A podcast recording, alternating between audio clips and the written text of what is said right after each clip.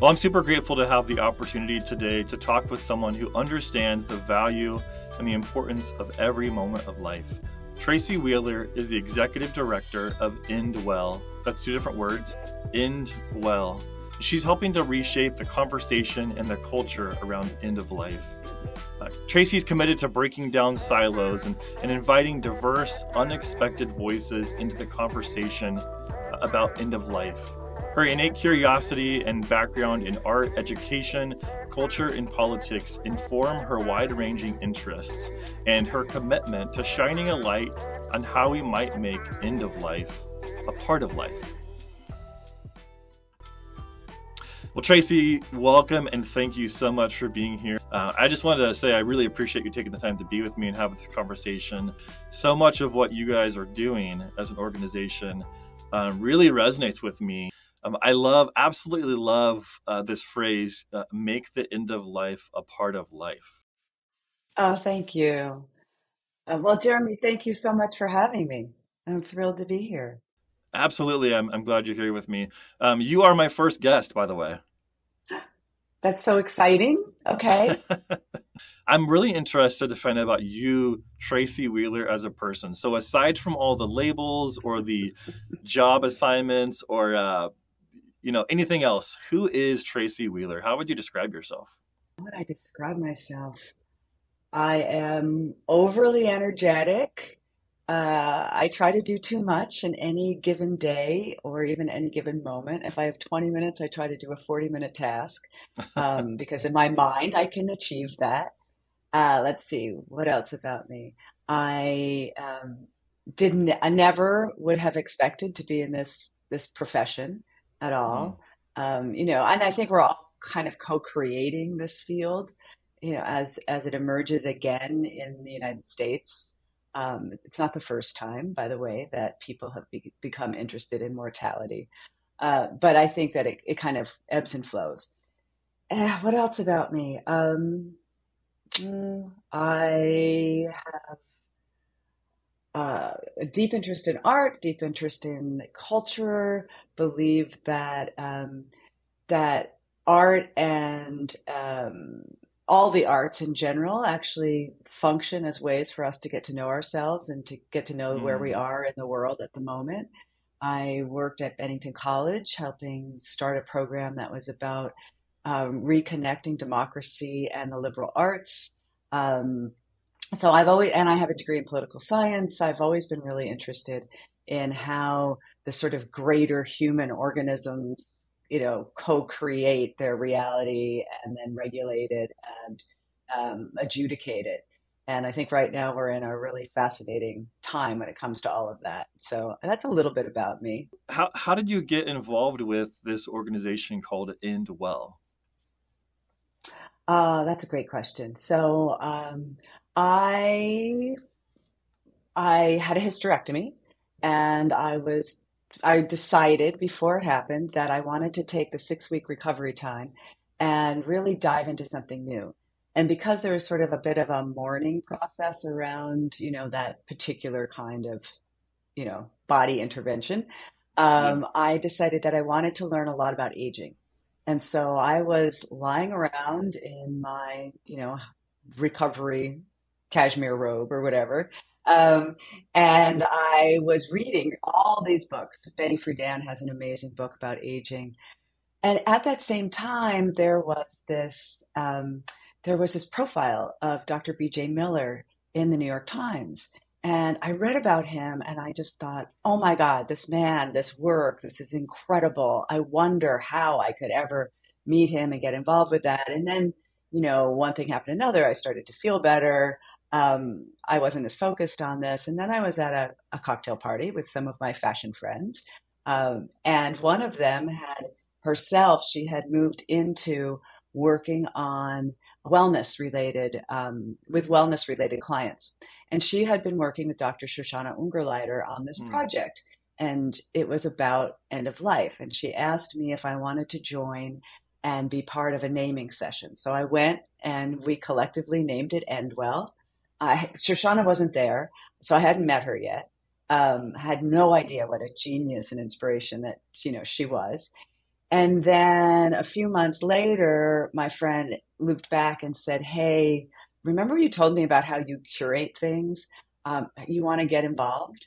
And I have been doing that kind of um, curating people and thinking about people and programs for Bennington College, which she knew about. Mm-hmm. And I said, sure, I would love to. And I had developed a whole kind of way of thinking about putting together um, programs that, you know, were really like built a little bit on the structure of screenplays because I have a background, you know, in screenwriting.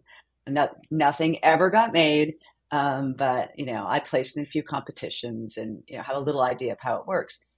And it's not so, too late though, right? um, ah, yeah, exactly. Yeah. Um, it's not on my bucket list, by the way, to ever write a screenplay. Not okay, after okay. the amount. I mean, you know, to make a movie, not after the amount of time I've spent, but um, but still, it could happen. And then uh, then I met Shoshana um, and learned a lot about you know why she had founded Endwell and was really jazzed by it because she just has such a deep understanding of um, how important it is that end of life not be a medicalized issue, that it is a human issue, and that we should be able to invite everybody who's human into this conversation. And that very much um, jived with how I think about uh, multidisciplinary conversations. You know, one of the things when I got to Bennington that blew me away was that even though this was this incredible progressive liberal arts school, um, it was very hard for the school to keep the silos of academia from kind of accreting around and protecting ideas. And I just thought that was so weird. Um, and I guess it's something I've always done. I really resented when I worked for an advertising agency that I was you know, on the account management floor and not on the creative floor. And there was this hard separation. I've always been trying to break down these walls. It's just something in me. Um, and so that's sort of a long way of how I got into Endwell. And then I've just been doing it ever since. And about a year ago, Shoshana asked if I would consider being the executive director. The organization had grown to the point where we needed somebody to lead it. And I thought on it for about, you know, five minutes um, and then said yes. And here we are. So, so I love how you know, as I said in in the intro, that you you all are, and specifically you, you're trying to help kind of reshape this conversation and um, culture change, culture shift is like a giant yeah. ship, right? Takes a lot to turn, takes time. Um, so, but if we go back to like 2018, which is so weird to think about in some ways because for right. the last couple of years now, all we've thought about in, in healthcare, well, not all, but a lot of what we thought about is COVID, COVID, COVID, COVID, COVID, right? Mm-hmm. Um, so back in 2018, that word really was not ever uttered in a hospital. Um, when you look at uh, the number of people who died, it's like over 2 million. Almost almost 3 million people um, died in the United States in 2018. So I was kind of curious. Okay, that was 2018. What about today? How could we kind of just start to like quantify, get ideas about mm-hmm. numbers of this this reality of our mortality? So today, I mean, if you if you Google census.gov, go to census.gov, it says, check this out: one person dies every 10 seconds in the United States. I mean, that just kind of blows my mind. It's a lot of people. It's a lot of people. So what I'm really getting at is like there are these facts. There are these numbers that are so big, so loud. They really they really just scream like we die. We are going to die. Mm-hmm. There will be an end to our life. And you know, what's interesting too is like regardless of any kind of um, spiritual beliefs or practices, all across the board, I, I would say that we all understand to some degree that life as we know it today, right now, what is this, the 28th of February? Life as we know it will end. Um, there will be an mm-hmm. end to what we know as life today. Um, so, what what goes through your mind when you hear those kind of stats and this, the volume of people who die in the U.S. every year? Well, I think I think what goes through my mind is really more the stats, and I can't remember if it's six or nine, but for every death, there's somewhere between six and nine people who are affected by that death, deeply affected by that death. Mm. So those are the numbers that really stay with me. Mm-hmm. Um, I think that the other things that go through my mind are if you set aside COVID and let's look at something like cancer, um, mm. only 17% of oncologists tell a person that they're dying more than a month before they're dead. So there's also, I know that one just blows me away. And if there are any oncologists out there, please change your practice immediately. Um, Seriously. So those are the kinds of things that really, to me, inform how we might have more empathy around these facts. So, mm-hmm. you know, it's not just if we knew, if we follow a person and, you know, like a movie does, and we feel really badly when the person dies and we cry. Um, all of that, yes, of course. But then there's all of the ripple effects. And then there, there's the time before the person died that those stats don't help us understand. Mm-hmm. Um, you know, we do know that the death of somebody in the beginning of COVID who died alone and isolated, and their family couldn't see them, and the clinicians around them were also just suffering from this unusual way of people dying um, and terrible. That's a really different death than the kind of death that I would say a hospital chaplain is is trying to help somebody have or Endwell is hoping that we can help people prepare for and their families prepare for, which is one that, you know, barring violent, unexpected deaths, and even those we might be able to prepare or ex- or help people grieve. Um, but there are so many things that a person can prepare for in advance mm-hmm. um, that would make all of those millions of deaths potentially different and it would make the kind of PTSD and terror and sadness that people carry after a, what they consider to be a bad death. You know, we do, we at Endwell feel very strongly that when we say good death, that is a placeholder for whatever a person or family thinks that is. We're not, we don't prescribe what a good death might be. Um, but we do know that when the family feels a death was bad or loved ones feel a death was bad, um, that they are much prone to much more prone to depression mm. and all kinds of other you know lingering difficulties so mm. that's where the stats really come to life for me it's so true that behind those numbers there like you said there is that ripple effect and i see that um, i see that every day you know i know that you know someone may be in the hospital because of some sort of like critical illness and you know it's looking like they're not going to survive whatever that illness may be. But it, when i look around that patient's hospital room i see a mom i see a dad mm-hmm. i see siblings cousins grandma grandpa aunts uncles so on and so forth. And those people as you mentioned are going to continue to live with that story of losing that person. And then also like you mentioned it's it's so important to remember that this whole conversation about the end of life doesn't start it shouldn't start at least when you get a diagnosis or when you um, get those test results or whatever it may be right because uh, there is so much leading up to it and and um, so i'm kind of curious what kind of response do you get from people when when you talk about um, trying to make end of life a part of life I think that clicks for people. I think when we, you know, it clicked for us the first time we said it. Um, and I think people, as much as we're afraid of death and dying, and let me just say, I don't love that I'm going to die. I am not a person who's like, whoa, this is the best thing. And yes, it informs everything I do. I still don't like it. I don't mm-hmm. like my that my closest friend just died in November. I don't like any of this. Um, but there's a lot about life that we don't like that we can face and we can face it in a way that um, allows all the beauty and all of the other things that are happening at that time um, you know to present. And i think that that's what people respond to. They respond to the part of life bit of that statement right? Mm. uh, because what we're also asserting is that life matters. Not just death that matters but life matters. And and absolutely. if we you know and it, and and there's so many things that we do that um, diminish our relationship to this gift of life um, mm-hmm. um, there's so many things we do to other people that challenge their own relationship to this gift mm-hmm. of life And so I think then people kind of go, okay, I get it. I'm starting a little bit to see that um, I don't have to go all the way straight to the morbid part, you know? Yeah. So that's Yeah. cool. Yeah. Yeah, I think you're right. I, I do get this sense that people are kind of under the surface, sort of wrestling with not so much the the end of life, but I think people are kind of internally just struggling with like, what do I do now? Right. And I think, you know, I, I talked with a friend of mine a while back about just kind of our culture right now and, and some of the things that we see.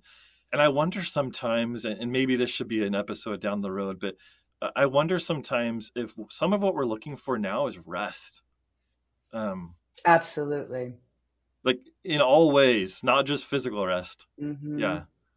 Yeah. We had, um, yeah, I, I'm thinking of somebody who said in one of our conversations, um, she said, settle your soul. Like, just Mm, settle your soul.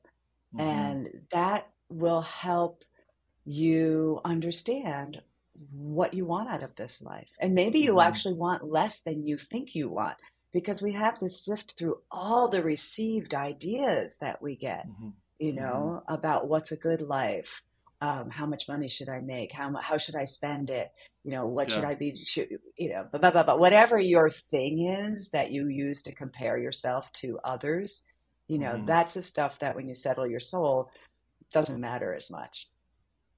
Yeah. So, Yeah. And sometimes I've had the opportunity to meet people who I feel, from all appearances and from our conversation, you know, a, a patient, for example, um, sometimes I meet people who who do seem like they have really settled their soul, and it's such a it's um it kind of strikes me as odd, not like in a hey you're a weird kind of thing, but um different from like the cultural norm where I feel like there's like you just described all of this franticness of trying to find ourselves and do life the right way, you know. When you meet somebody who has kind of just has that peace about them, it's actually kind of refreshing. oh, it's super refreshing. Very rare, but um, very refreshing. Yeah. Yeah.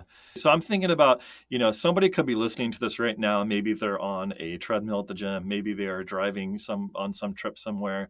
Maybe they're getting ready to catch a flight, or maybe they that there's a person who's, I don't know, preparing a giant meal for a big family get together, and they're listening to this. Like, what can we do to incorporate this into our conversations in life? Well, I think there's a number of things we can do. I think we can, the chances are that somebody you know is grieving. So we can show up for those people. That's a way to start. Um, and then I Mm, think yeah. through the process of just acknowledging that somebody is grieving and pain, feeling a loss, and the, whatever the loss is, um, we build a little bit of muscle around showing up for things that we co- currently consider to be hard, right? So that's one thing. Um, Mm, I think we can realize that it's never too far from an event to circle back to it and say, hey, hey, how are you doing? You know, your mom died two years ago. How are you doing? Right? So that's one of the things. yeah. Um, I think you can, one can um, be a little bit more open about your own thoughts about mortality. You know, um, mine have changed. You know, I used to want my gra- gravestone to say more, and now I want it to say enough. Uh, you know, Mm, but, but when I was younger, I wanted more, and I, I wanted the world to know that if I di- died young, I still wanted more. You know, um, and now I'm cool with all of mhm. that.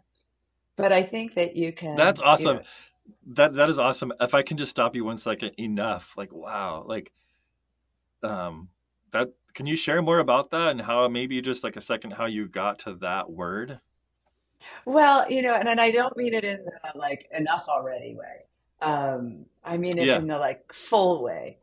I don't know. I think hmm I partly got to it because when I was at Bennington, um, Robert Frost's gravestone, Robert Frost, the poet, is buried in Yeah. Bennington. And his gravestone reads, I had a lover's quarrel with the world. And I just think that is Mm, one of the most beautiful things you could write ever on a gravestone. Um, And I, you know, I had already come up with more.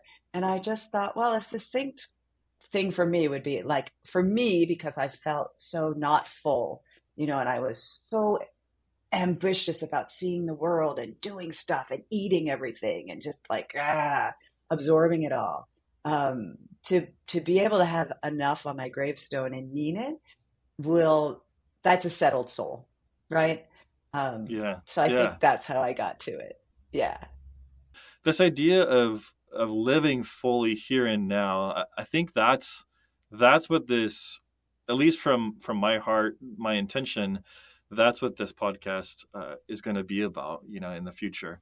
Um, so just encouraging people to take a fresh look at, at life here and now you know and you you actually mentioned the whole bucket list idea earlier do you have a bucket list i don't have a bucket list um, and okay I, I think partly because i traveled so much and did so much you know in my first career which was doing marketing for fashion companies that mm-hmm. it, probably the things that would be on my bucket list now I've done. You know, I, mm-hmm. I think that for me, there isn't like a, I want to do this before I die. I want to do that before I die. I think it's more, I want to um, really be open to serendipity. I want to be open to joy. I want to be open to pleasure. I want to be open mm-hmm. to the things that, um, being so sort of type A and ambitious, I may not have like noticed as much, you know, in in my mm-hmm. previous more life. Now that I'm in the yeah. now that I'm in the maybe enough stage, um, it's yeah. different. Yeah. I wonder what would it be like if we just as a culture started asking that question.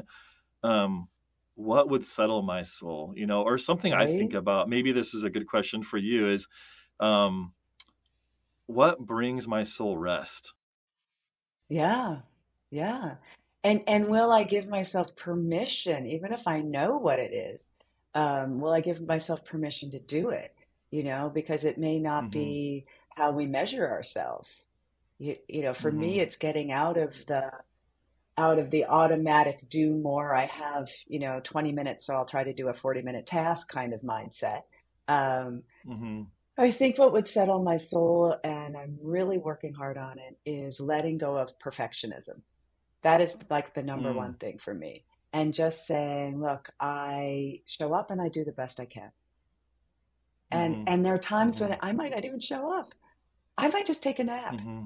You know, like okay, yeah. Yeah. the world keeps going.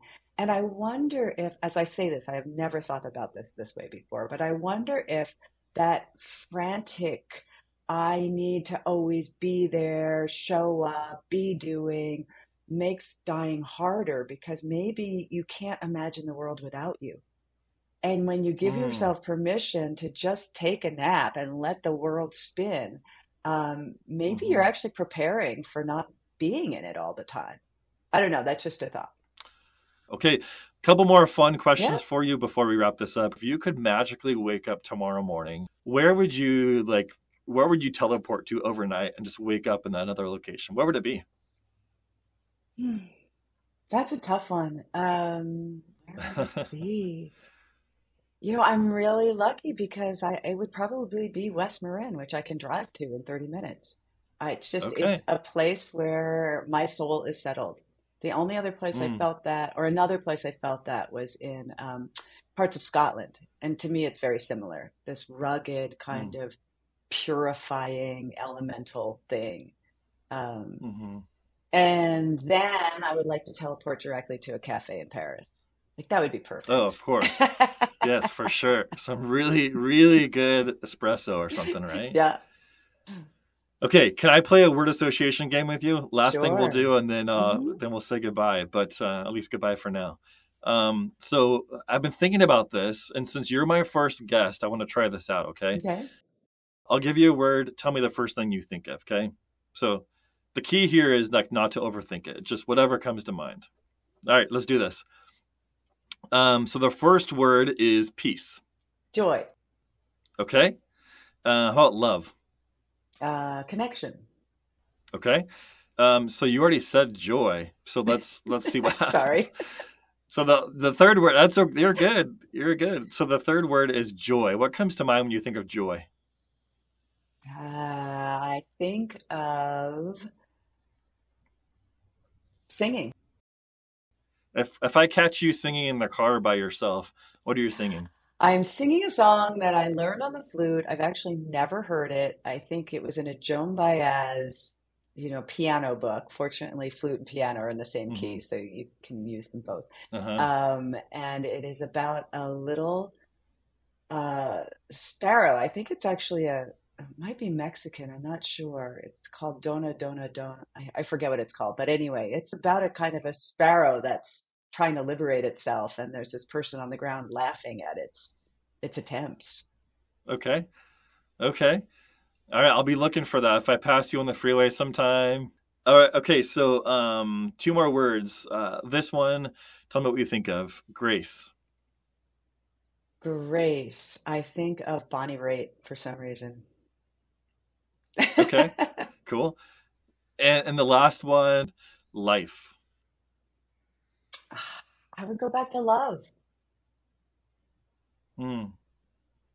I think that's, you know, what it's all about. Well, Tracy, thank you so much for joining me.